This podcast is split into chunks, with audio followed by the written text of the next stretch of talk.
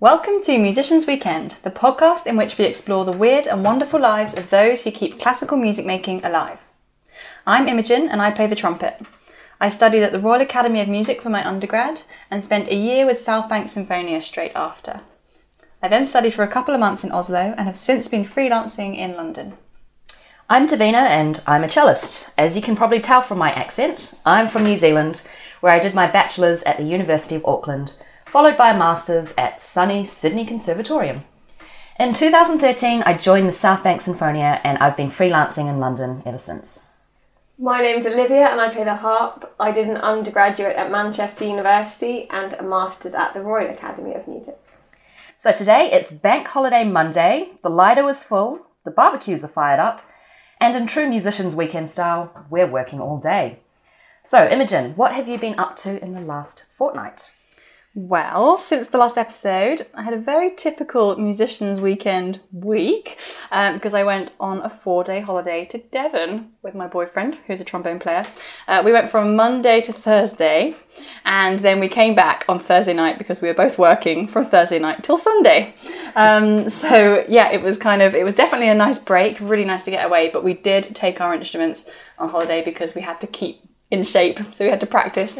So yeah, we made a bit of time for that every morning, doing a bit of practice, um, and then we would go and forget about our instruments and go out for the rest of the day. That's extremely impressive, taking your instruments away with you. Did you keep your chops up? Oh, Is kind of. There were a few times when I could hear Rupert practicing, and I spent the whole time on my phone. And then, and then he came downstairs and, "Have you done your practice?" And I was like, "Oh no, Guilty. yeah." Have you been to any concerts in the last fortnight? Yes, last week I went to watch um, the amazing brass group Septura um, play at St John Smith Square. So this was the third concert in a series of four concerts that they've been doing called Kleptomania, which is basically like a love of stealing, Stealing, stuff. yeah. Yeah. So there's, I think I've wrote it down here because I couldn't remember them all. But um, the four concerts they've done, the first one was called Stolen Strings. The second one, Pilfered Piano. The third one, Borrowed Baroque, and the fourth one is Song Swag, where they basically arranged loads of different music from all the different genres um, for brass, and it's really clever. Um, the group is three trumpets, three trombones, and a tuba player, and they're basically loads of the leading brass players in London. I mean, it, it was so brilliant, and the, the from this one, Borrowed Baroque, the big finale of the concert, the, the big piece was Pulcinella by Stravinsky Great piece. which was absolutely brilliant. And it, so much of it sounded like it really was written just for brass.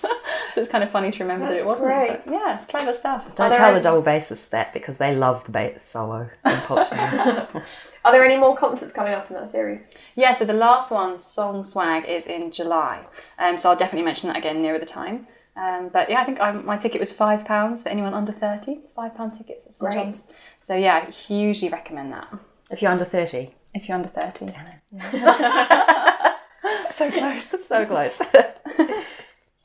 what about you, Olivia? What have you been up to? I went to a concert as part of LSO St Luke's Women in Music series. Uh, it's a series of free Friday lunchtime concerts at twelve thirty, and they're very informal and they're introduced by Rachel Leach, and she talked about the composers and how a lot of their music had been forgotten because they were women. And it was Rebecca Gilliver on cello and Sophia Rahman on piano. And the next concert in the series is this coming Friday, 11th of May, and it's Sarah Quinn on violin, William Melvin on violin, and Christina McMaster on piano. So I'd recommend checking that out. And Do you have to get tickets for that? no, it's free entry. Anyone can just walk in. Uh, I also tried to go to a concert that was part of the British Museum's Symphony of Cultures, but I couldn't get in because I was with a friend who had his viola with him. And I had no idea as a harpist, because I rarely I take my instrument around with me unless I'm playing, that we wouldn't be able to get in because of security reasons. So you To couldn't, the Symphony of Cultures. yeah, so we couldn't get into the British Museum with the instrument. and he couldn't check it in or anything? No, well, they said, oh yeah, there's a shop round the corner where you can leave luggage and things. Luggage, Oh, okay. no, no way. I'll just leave it underneath the suitcase. um, yeah, so I just thought that was really interesting. I have no That's idea about that. I've also been listening to some episodes of soul music. I don't know if either of you have ever listened to it. It's a Radio 4 series, and they focus on a different piece of well known music. And they weave stories of people's personal encounters with the music, and that's how they sort of dissect the piece. The latest episode is God Only Knows, I think. That was the, mm-hmm. the last one. But they do have a few classical episodes. And so a couple of weeks ago, they released one on Debussy's Prelude à l'après-midi d'un faune. And I listened to um, Bach's um, Ich habe genug one, which is really good. Um, Elgar's Dream of Gerontius. And my personal favourite is the Bohème episode. And I defy you not to cry on that one. But I, I really recommend that series, and it I felt like it tied in well with what we spoke about last week about the um, classical music insecurity complex. About Yeah, how when yeah. you when you listen to a piece, you think you're supposed to hear all these complex things, and then when you actually listen to people's personal experiences with it, and they're always so emotional. Yeah, it's an emotional reaction, isn't Yeah. it? Um, and Davina, what have you been up to the last two weeks? Well, I'm back in full swing after holiday mode. Uh, a couple of weeks ago, I had a rather cultural day. Um, I caught the penultimate performance of Amadeus at the National Theatre. I know Olivia's already spoken about this um, before, but I really enjoyed it. I probably could have benefited from seeing it a second time, which is too late now because the run is finished, um, because I kept getting distracted by all the musicians I knew on stage. They were all former members of South Bank Sinfonia. So I forgot to listen to the dialogue and I forgot to listen to what the actors were saying, which is, you know, quite crucial in a play. Um, after that, uh, we went on to a duet concert in St. Saviour's Church in Warwick Avenue, and it was put on by the cellist and double bassist of the Berkeley Ensemble, um, Gemma Wareham and Lachlan Radford. And they played an amazing wide range of repertoire of lower string duets, which I suppose you wouldn't really be completely familiar with unless you play those specific instruments.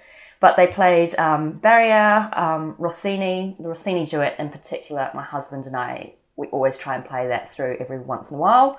And then we fail miserably because it's actually quite hard. so we'll probably try again later this year. Um, and they culminated their performance with a hilarious encore of Smooth Criminal by Michael Jackson.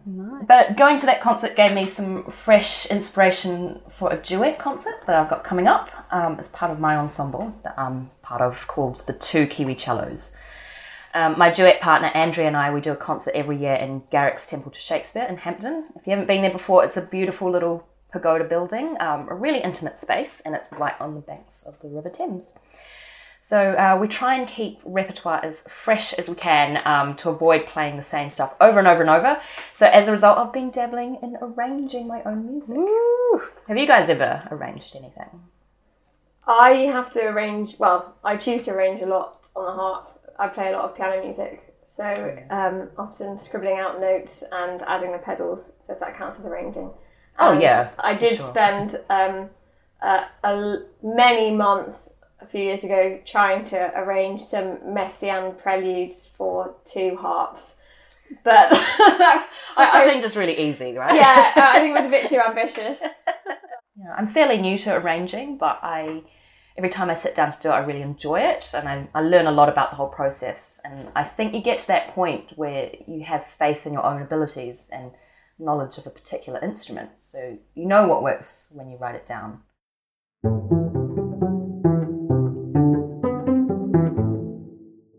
In classical news this week, the MU launched a campaign called The Musician Behind the Moment to illustrate the value of the UK's orchestral musicians. For example, playing in dementia hospitals or on film scores, like Star Wars. The BBC then reported on this campaign with the headline Orchestral Musicians Living on Breadline. Oh. How does this make you feel, Olivia? I got so riled up. So riled up. I stayed up till 2 a.m. with my flatmate discussing this because I was just so enraged. So, first of all, in this article that we'll put a link to, the only figure they quoted was £30,000 for um, certain jobs in a couple of UK orchestras. And the average member of the public reading that article would see that figure and straight away think, well, that's not the breadline because that's already above the UK national average. Which is 27,000 a year, right? Yeah, I don't even know if that's the median or like I don't Yeah. even know if that's But it's well above, yeah. yeah. And um, so I first of all I thought, well, that doesn't really help our cause. And uh, I just felt like it was really poor reporting by the BBC because it didn't do any comparison with any other elite entertainment. Yeah. Or sports people. That's that. I think if Yeah. they wanted to make that point, they should have used figures. like, say, how much an orchestral musician gets paid compared with Novak Djokovic. Quite an that's- extreme example. But that would be a, s- a- perhaps a, um, a soloist. A soloist. That's different, isn't it? What about a someone in an Olympic team or something? Perhaps Yeah. you know, in, in more of a team or a style. rock band or something. Maybe different types of music. Yeah. And obviously, I get really frustrated, as we t- briefly mentioned in the last episode, about people's perception of musicians as not having a real job. job. And I thought this doesn't help us again by just saying that musicians are struggling. And obviously, loads of people do struggle, but I think it was just sad that BBC twisted the MU's campaign for respecting musicians' role in society and turned it into hmm. musicians are having to Do the whatever they can get. wha- whatever Yeah, they can get, and they yeah. and the example they used for whatever they can get was teach. But yeah. loads of us teach, and we all really enjoy and we it. enjoy it. That was that was um, the issue. I, I thought was um, how they kind of made it seem like orchestral playing was all we wanted to do, like as in the end goal, and referring to teaching as additional work kind of put it as secondary status. I think, and it's really necessary to teach. I think it betters society if more and more people are learning music, not only for mu- new musicians to come through in the next generation, but also so that we have audiences to play to in the future Yeah. that appreciate music. But also exciting that, that you know th- these children are being taught, you know, lots of them by people who are you know, playing on these recordings for films or doing these big concerts, and that's you know it should be really inspiring. I saw an article um, that compared that this salary that we get in the UK or some in some orchestras um, to you know perhaps what an orchestral musician gets paid in a German orchestra. Oh yeah. and it and it is quite stark actually the difference. It's it's it's huge actually the difference. And and it really you know you think oh wow if I went and worked in Germany would I I'd be that much more valued you know? And it's, we need to increase the demand for people to want to go to the concerts. They talk about uh, ticket sales, but most music, classical music companies are charities. They rely heavily on funding, public funding, Donations, and yeah. donations, private donations. So, if they can find a way of marketing musicians in a positive way, then they can increase demand to want for people to go to classical concerts. yeah And it does start from right from the beginning, I would say, with education. How if you teach kids that it's something to appreciate, Yeah. you know, you'll you'll come up with a generation of really keen music supporters and concert goers amidst this current climate of constant arts funding cuts. also in the news over the last couple of weeks I read about the potential closing of the East Sussex Music Service um, and this struck a chord with me because I grew up through a music service, the Kingston Music Service, um, and I didn't actually have my instrumental lessons through there, but I attended big band and concert band every Saturday, and it was a huge part of my kind of social upbringing at the time, and just musically, it was it had a huge impact on me. So I just think it's yeah, kind of devastating that that it might completely close by 2019. Um, they haven't totally decided yet, but they're looking into other alternatives. Um, but yeah, it's, it's apparently it's celebrating its 84th year the music service, Wow. and at the moment it delivers music lessons to around 7,000 children in schools. Um, so yeah, just the thought of all these kids not having Having such amazing access to music is just really Awful. Awful. Um, we'll put a link to the petition you can sign and to help stop this invaluable part of the community being shut down. Now to more positive news in the classical music world. The announcement of the musicians for the royal wedding. Uh, cellist Sheku Kanneh-Mason will be playing and singing the Welsh soprano Elin Manahan Thomas and conducting it is Christopher Warren Green. Do you think you just need a double-barreled surname to be there? I think so, yeah. I think so. Yeah, That's why I was that's a real shame. Yeah. Real shame. I met Sheku in um, Herne Hill, of all places, so where I live in South London. I didn't even think that he would be in this part of town because he's from Nottingham. But there he was in the station square with his cello on his back. And I'd just seen his performance, his winning performance of BBC Young Musician of the Year 2016 on iPlayer. And he'd played Shostakovich Concerto. It was amazing. And I saw him in the street and I just recognized him. And of course, I didn't have my cello. So uh, to him, I just looked like this random crazy lady. Just went up to him and I said, Hi, you don't know me, but I'm a cellist and I just saw your performance. It was amazing. I totally fangirled Oh, that's over so him. nice. But he was really lovely. He, he wasn't weirded out at all, I think. Maybe internally. But um, he said, Oh, thank you. That's really, really kind. Um, and it turns out he does some outreach at the school up the road. So I think he was um, he was in town doing that. Great. Awesome. Uh, in other news, the classical Brits are making a comeback after five years.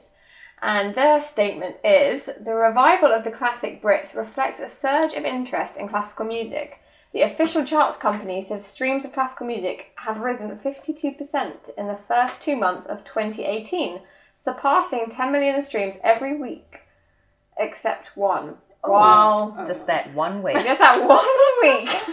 While Apple Music says a quarter of its subscribers listen to the genre. So that's happy news. That is nice. See, there is hope for the future. yeah. Any thoughts on the classical Brits? I think some people. I mean, there was quite a lot of um, backlash when it when it was on, wasn't there, about it being just really celebrating really populist music, basically, and and kind of sometimes perhaps cheapening some of the. I, I they, they do celebrate a lot of crossover See, I, classical I, music. I've never heard of the classical Brits actually. So, Really? yeah. So was it crossover stuff mostly? Well, there was a lot of awards that would go to the Military Wives Choir. Yeah. Um, It's hosted by Myleene Klass, so there's a bit of a you know that kind of that kind of vibe. But I think it's great that She it's used in a pop band. Oh, you know, okay. Just try and like set a scene. Sorry. But, but Really? Yeah, she yeah, plays sure. the harp and the piano. Oh, so I loved her when I was a are kid. buddies. she was in hearsay. I actually I read she said that with her first hearsay paycheck, she actually bought a piano. Oh, Um, so yeah, she her. she kind of you know yeah So I suppose in this sense, the term classical is quite broad. Mm-hmm. Yeah, and I I will never diss crossover, classical crossover music. Well, if it means that people can listen to classical music and uh, it, uh, sorry, if it means that people who otherwise wouldn't listen to classical music get introduced to the genre, then that can only be a good thing. And I wrote in my notes, it is a good gateway drug into the hard stuff, which sounds a little dodgy. We can cut Would that make you an addict now? Yeah, exactly. That's what we're trying to do. Create classical music addicts.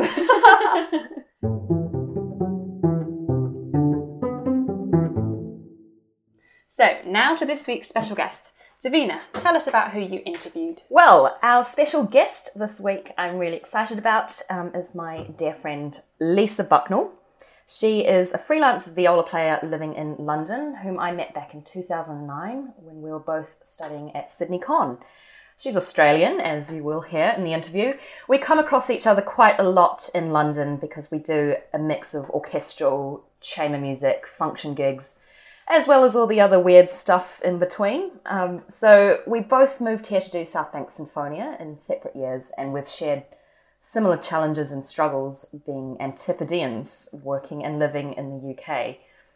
So this interview follows a week where we did four gigs together, and it provides a little bit of insight into the varied and sometimes very strange life of being a freelance string player. So here's my conversation with Lisa Bucknell.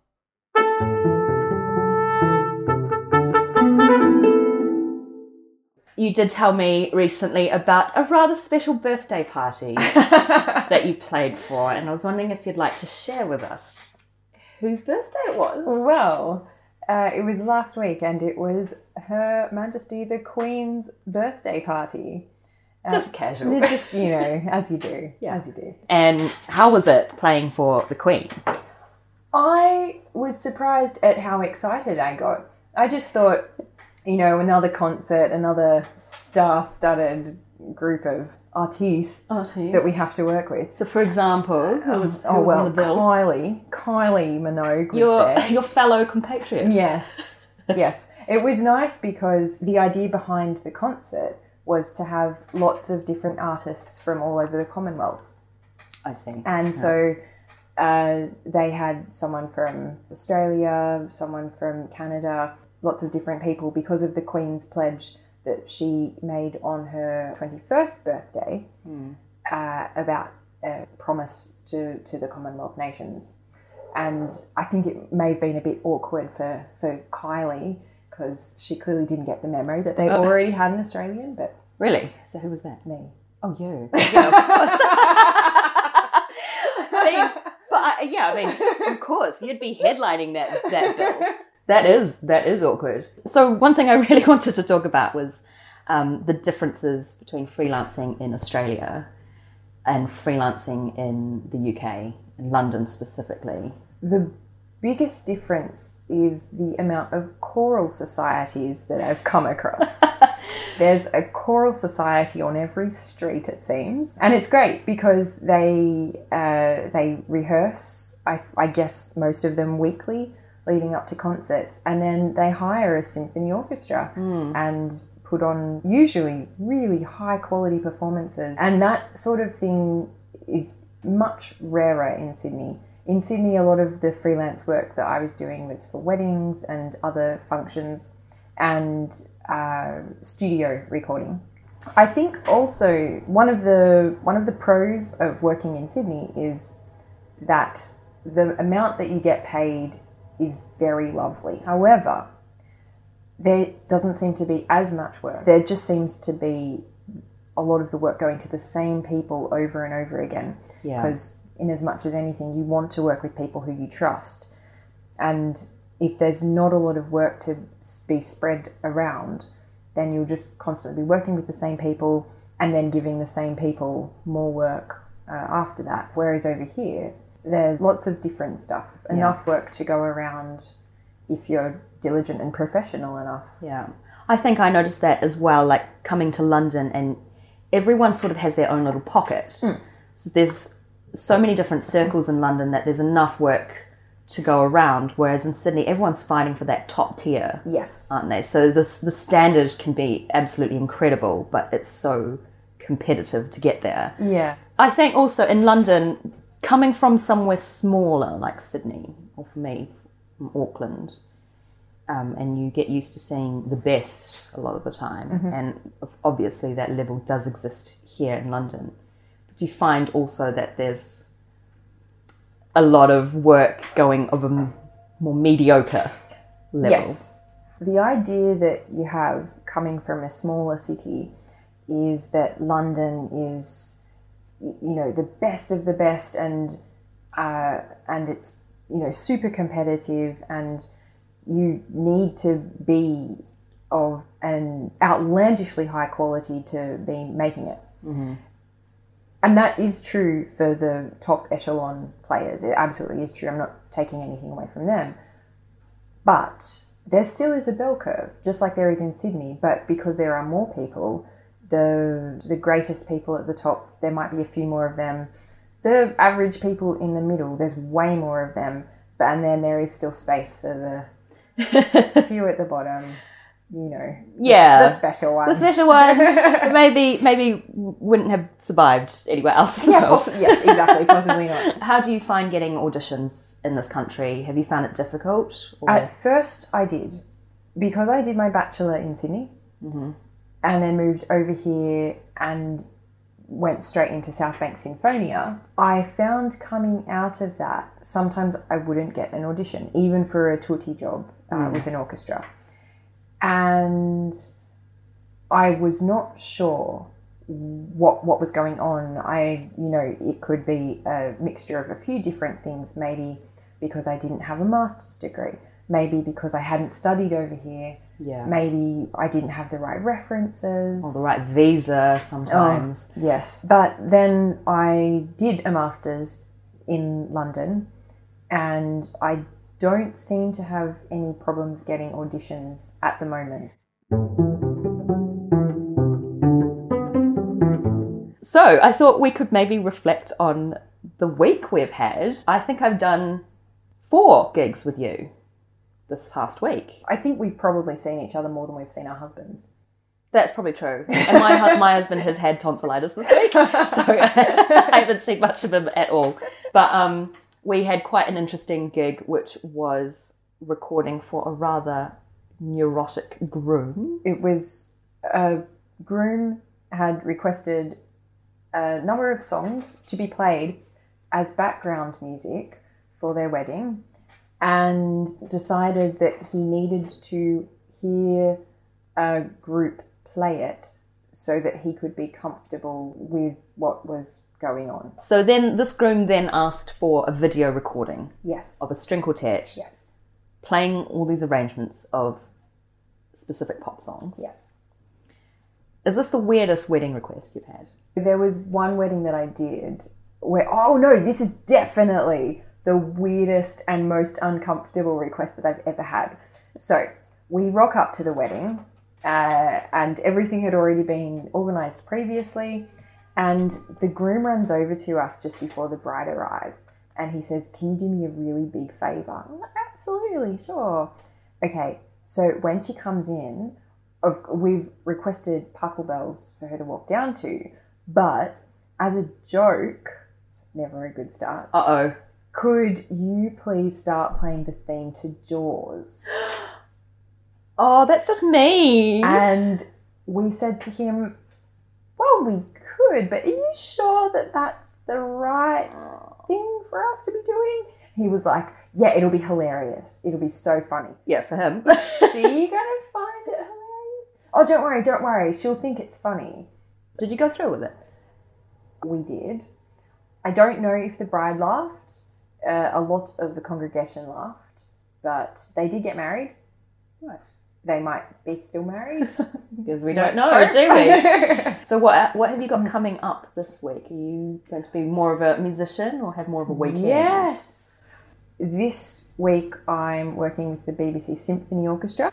It's a concert uh, at the BBC's studio in Maida Vale, Mm-hmm.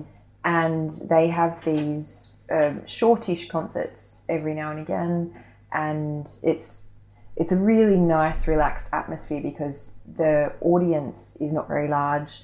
They have to line up for tickets that get advertised on the website. That's good to know. So you've got that BBC concert coming Yes. up, and there's a bit of a weekend as well. Yeah, I think I have a couple of days off.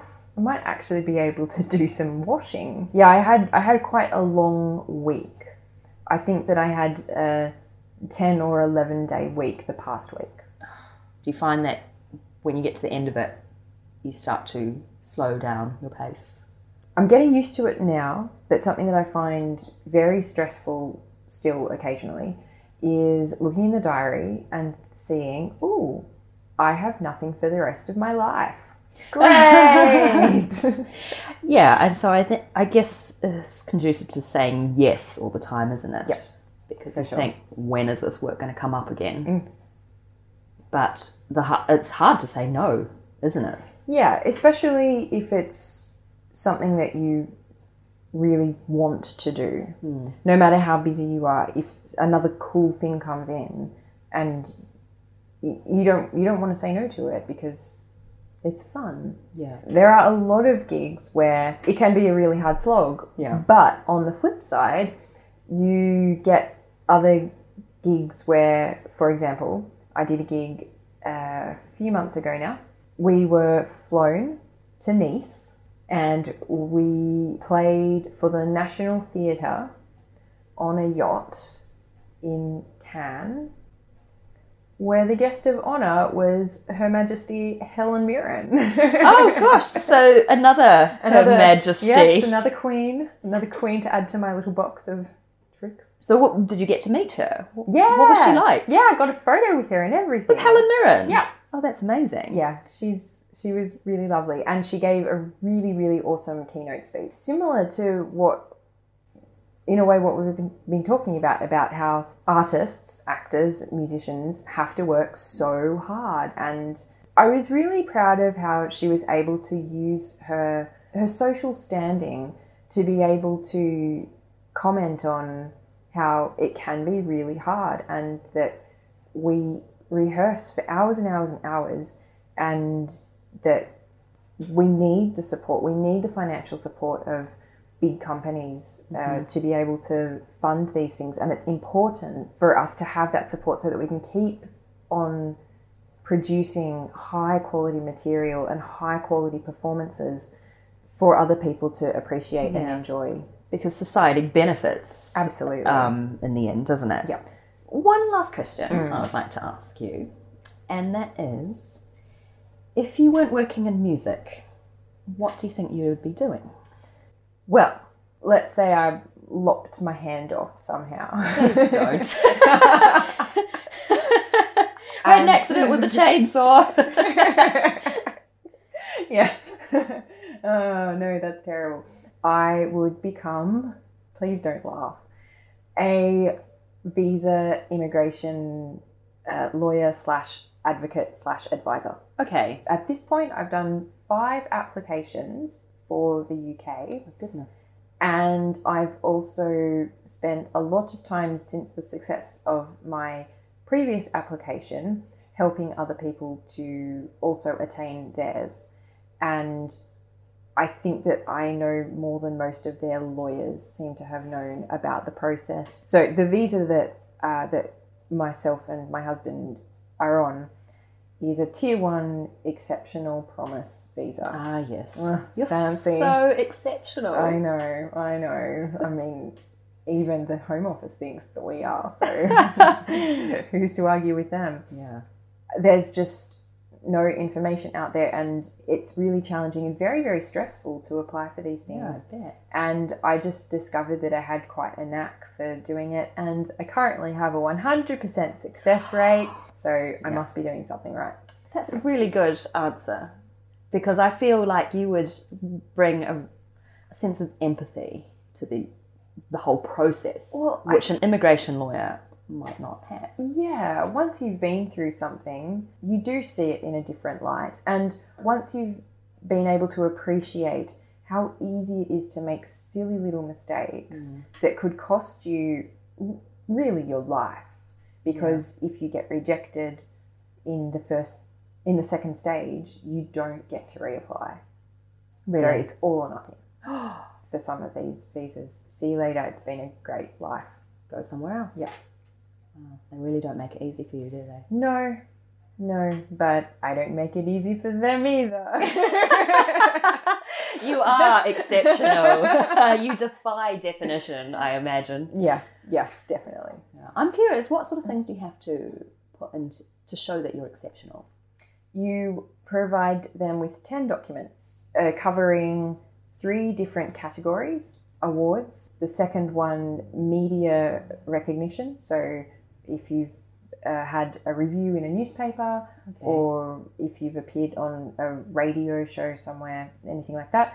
And the third one is proof of your work. So, as a musician, it could be concert programs that you have coming up or have done in the past, or a contract, uh, or you know something along those lines. For the exceptional promise visa, you need to be able to prove that one day you will be a world leader in your field. Aren't you already? Well, that's that's for the exceptional talent visa. You need to be Oh, able to prove that you're a world leader in your field. Mm-hmm. Actually, I think one of the awards that we because they need to be internationally recognized awards. Okay. Master's degree, it's an award. It's internationally recognized. Oh, right. So it doesn't need to be like a competition kind of award, no, but a, an award of education. yeah. And so once you start thinking creatively like that, then you can do anything. Anything. Yeah, I should write a musical. yeah, you should. That's, that's the tagline.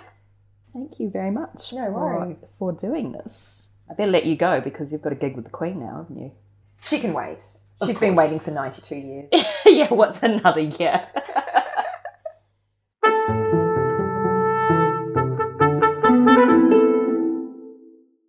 that was my chat with Lisa, and now it's time for Weird Gig of the Week.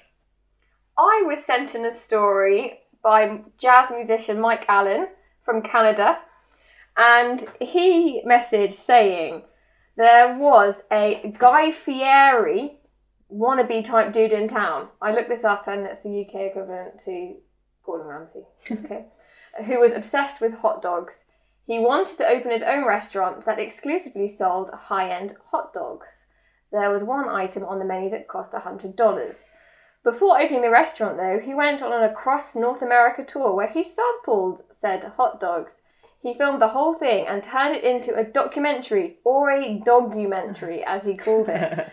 And Mike, who was who's the one who sent this message in, his band was booked to be in the film and to play in the new hot dog restaurant.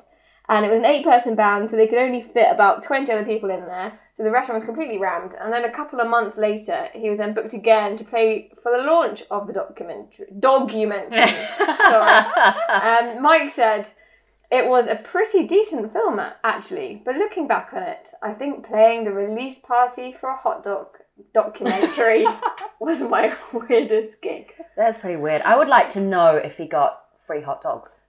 I, That I would be- really that hope would be quite I. I hope he got the hundred dollar ones as well. I hope he got the best, Wow. the best hot What would be dogs. on a hundred dollar hot dog, or what kind of Truffle, would it be probably. made Oh of? yeah, good yeah, point. something really posh. Gold like that. leafed buns. I don't know. so thanks, thank you, Mike, for sending that in, and please keep sending in your weird gig stories. We love hearing them, and we'll be sharing one at the end of every episode. So now we thought we'd mention some upcoming concerts um, in London. Um, Wigmore Hall, uh, in particular, have got some amazing looking concerts coming up. I, in particular, am looking forward to Roddy Williams, baritone, is doing a concert with pianist Iain Burnside, May 16th, plus a post concert talk.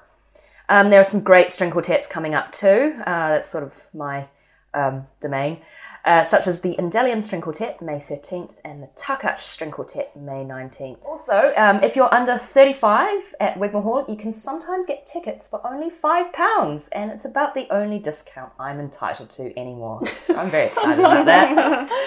I am looking forward to seeing George Benjamin's new opera at the Royal Opera House, Lessons in Love and Violence. Written on skin, his previous opera that was performed there um, is one of my favourite operas of all time, so I cannot wait to see this one. We hope you enjoyed this episode.